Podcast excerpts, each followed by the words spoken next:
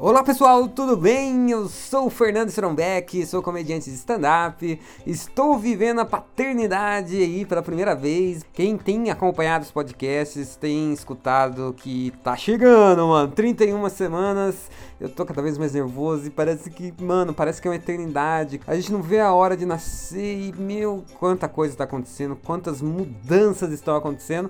E se você acompanha, você vê que, meu, eu falo muita besteira, né? Eu às vezes escuto o podcast e fala, mano, que retardado. Hoje eu vou falar uma parada séria. Resolvi falar um negócio que é muito importante mesmo, porque a gente tá naquela fase que a gente tá conversando muito com a barriga da minha esposa, com a minha filha, no caso, né, que tá dentro da barriga, né? Ela responde, você empurra, o bebê empurra de volta, e você, caramba, já tem uma comunicação ali. Então existem estudos que dizem que esse momento é muito importante, então eu fiz uma pesquisa e vou compartilhar com vocês.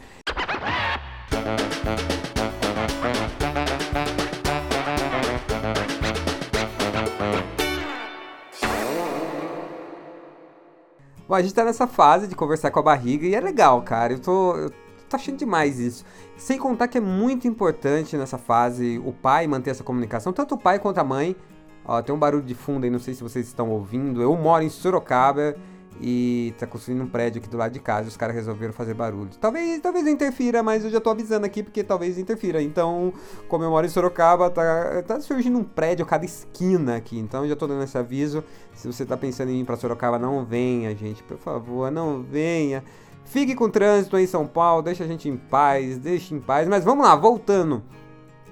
Eu tô naquela fase de conversar com a barriga, e é engraçado que eu aperto a barriga da minha esposa, a minha filha Luísa empurra de volta, aperta a barriga, ela empurra, e é demais a barriga, quando eu empurro a barriga, porque, gente, já tentou apertar o umbigo de uma grávida?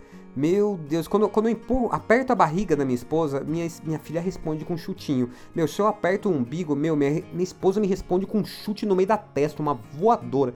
A dica preciosa, não encoste no umbigo de uma grávida.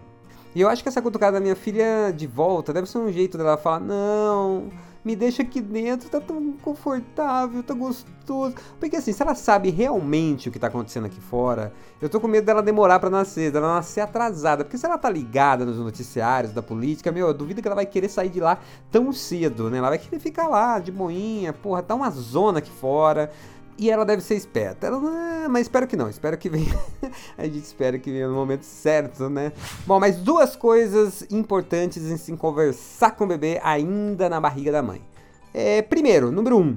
O primeiro contato com a linguagem, né? Muitos estudos já foram feitos e descobriram que esse diálogo é o momento em que começam as primeiras experiências de linguagem e aprendizado de uma criança. Porque depois que ela nasce, sempre que alguém for tentar comunicar com ela, ela resgata essa experiência e começa a assimilar melhor. Estudiosos fizeram um experimento que a mãe conversava muito com a criança dentro da barriga. Quando a criança nasceu, um estrangeiro, um gringo, começou a conversar inglês com ela. E ela não teve a mínima reação. Aí quando a mãe ou uma outra pessoa conversava em português com essa criança, com esse bebê, ele começava já a tentar assimilar, tentar se conectar. Então é um primeiro contato com a língua, com sinais. Começa a ter um aprendizado ainda dentro da barriga. Embora a primeira experiência de linguagem que os pais passam pro bebê é tipo, vai conversar com o bebê e falar, ah, cadê meu bebê? Cadê minha menina ali? Olha, então não é uma experiência aí muito boa pra introduzir na criança.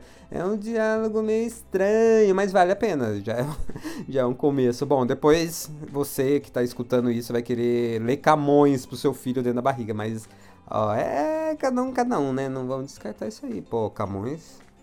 Eu vou tentar.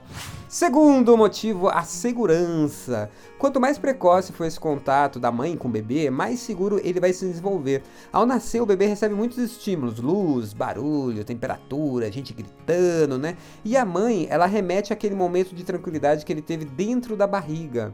Então acaba passando mais segurança, cria uma conexão maior, né? É como se a criança, ela encontrasse na mãe, ali naquele ambiente externo, cheio de estímulos, encontrasse a segurança na mãe. Então a mãe acaba criando uma conexão segura com esse filho. E uma criança segura, ela aprende mais fácil, se relaciona melhor. E claro, embora o feto ainda não entenda o significado das palavras, ele consegue perceber o carinho nas palavras. Por isso é muito importante a participação do pai também, né? Embora ele não esteja conectado ali com o cordão umbilical, ele falando, ele consegue transmitir carinho e criar já um vínculo com o filho, né? Então é muito importante o pai também participar desse momento. Tem mulher que não gosta muito, né? É porque o pai, ele é tonto, né? Então dependendo do que o pai fala, a mãe também não gosta. Mas cochicha. Faz que nem eu falo cada coisa da minha esposa, não falo mal, né? É que ela tá escutando esse podcast, mas né, a bobeira do pai começa nesse momento, conversando com a barriga e segue pela vida da criança. Daqui uns anos eu tenho certeza que eu vou dar descarga ali com a minha filha do lado e a gente vai dar tchauzinho pro cocô junto, né? Tchau, cocô! E a bobeira, o pai é bobo, o pai é besta, né? A grande verdade é que o bebê sabe o que está acontecendo aqui fora. Por isso, uma dica que eu queria dar, se você for discutir com a sua esposa e ela estiver brava com você, você tem uma estratégia muito boa, gente. É só você responder ela assim: vai me xingar? Vai me xingar? Olha, minha filha tá aí dentro, ela tá ouvindo. É essa a primeira impressão que você quer passar pra sua filha? É essa a primeira impressão? Aí, você é errada, né? Ai, minha esposa não gosta muito disso, não gostou dessa, mas fica essa dica, pode usar aí, ó. Se der certo pra você, pra mim, eu nem arrisco, né? Sabe como que é, eu tenho amor à vida. É isso aí, pessoal, espero que vocês tenham gostado desse podcast. Eu não sei onde você está escutando, mas se você estiver escutando no iTunes, eu peço, por favor, avalie, coloque uma avaliação, deixa um comentário, isso é muito importante para ranquear melhor no iTunes. Se você tem Android, é só procurar lá no seu agregador de podcast Papai Comédia ou no site papaicomédia.com.br. Curta minha página no Face, Papai Comédia. Valeu, fui!